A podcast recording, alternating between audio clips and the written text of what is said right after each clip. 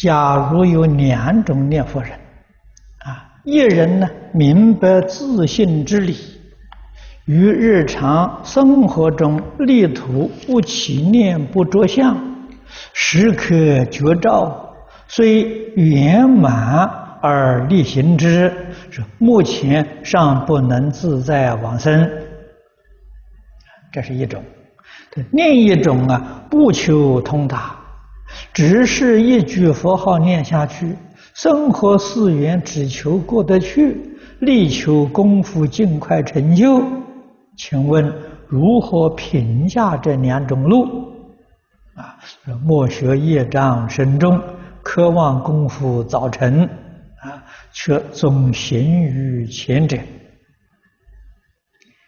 这两种都有它的好处，不能够成就。啊，这个佛家常说，最容易得度的是上根与下愚。啊，上根的人呢，他一切通达明了，啊，他没有怀疑。他不会夹杂，他功夫绵绵密密也不会间断，容易成就啊。下愚之人，他虽然什么都不懂，他老实，啊，老实非常可贵呀。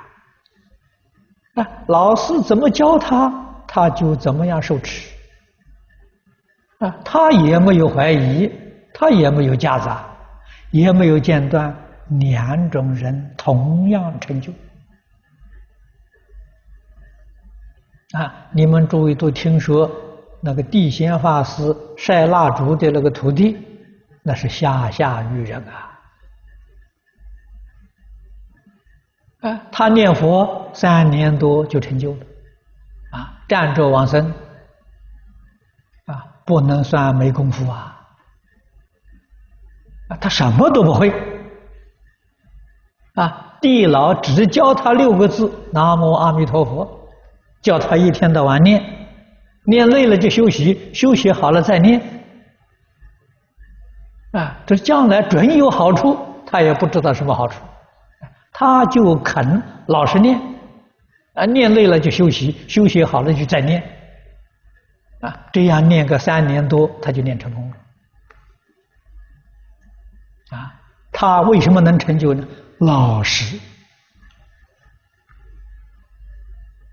没有受过教育，什么都不会，所以人谦虚卑下啊。我们讲自卑感还很重，看到哪一个都比我强，我都不如人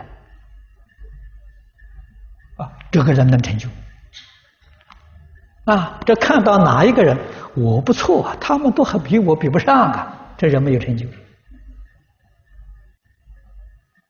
啊，处处不如人的人，这个人成就了；处处比人高的人，永远成就不了。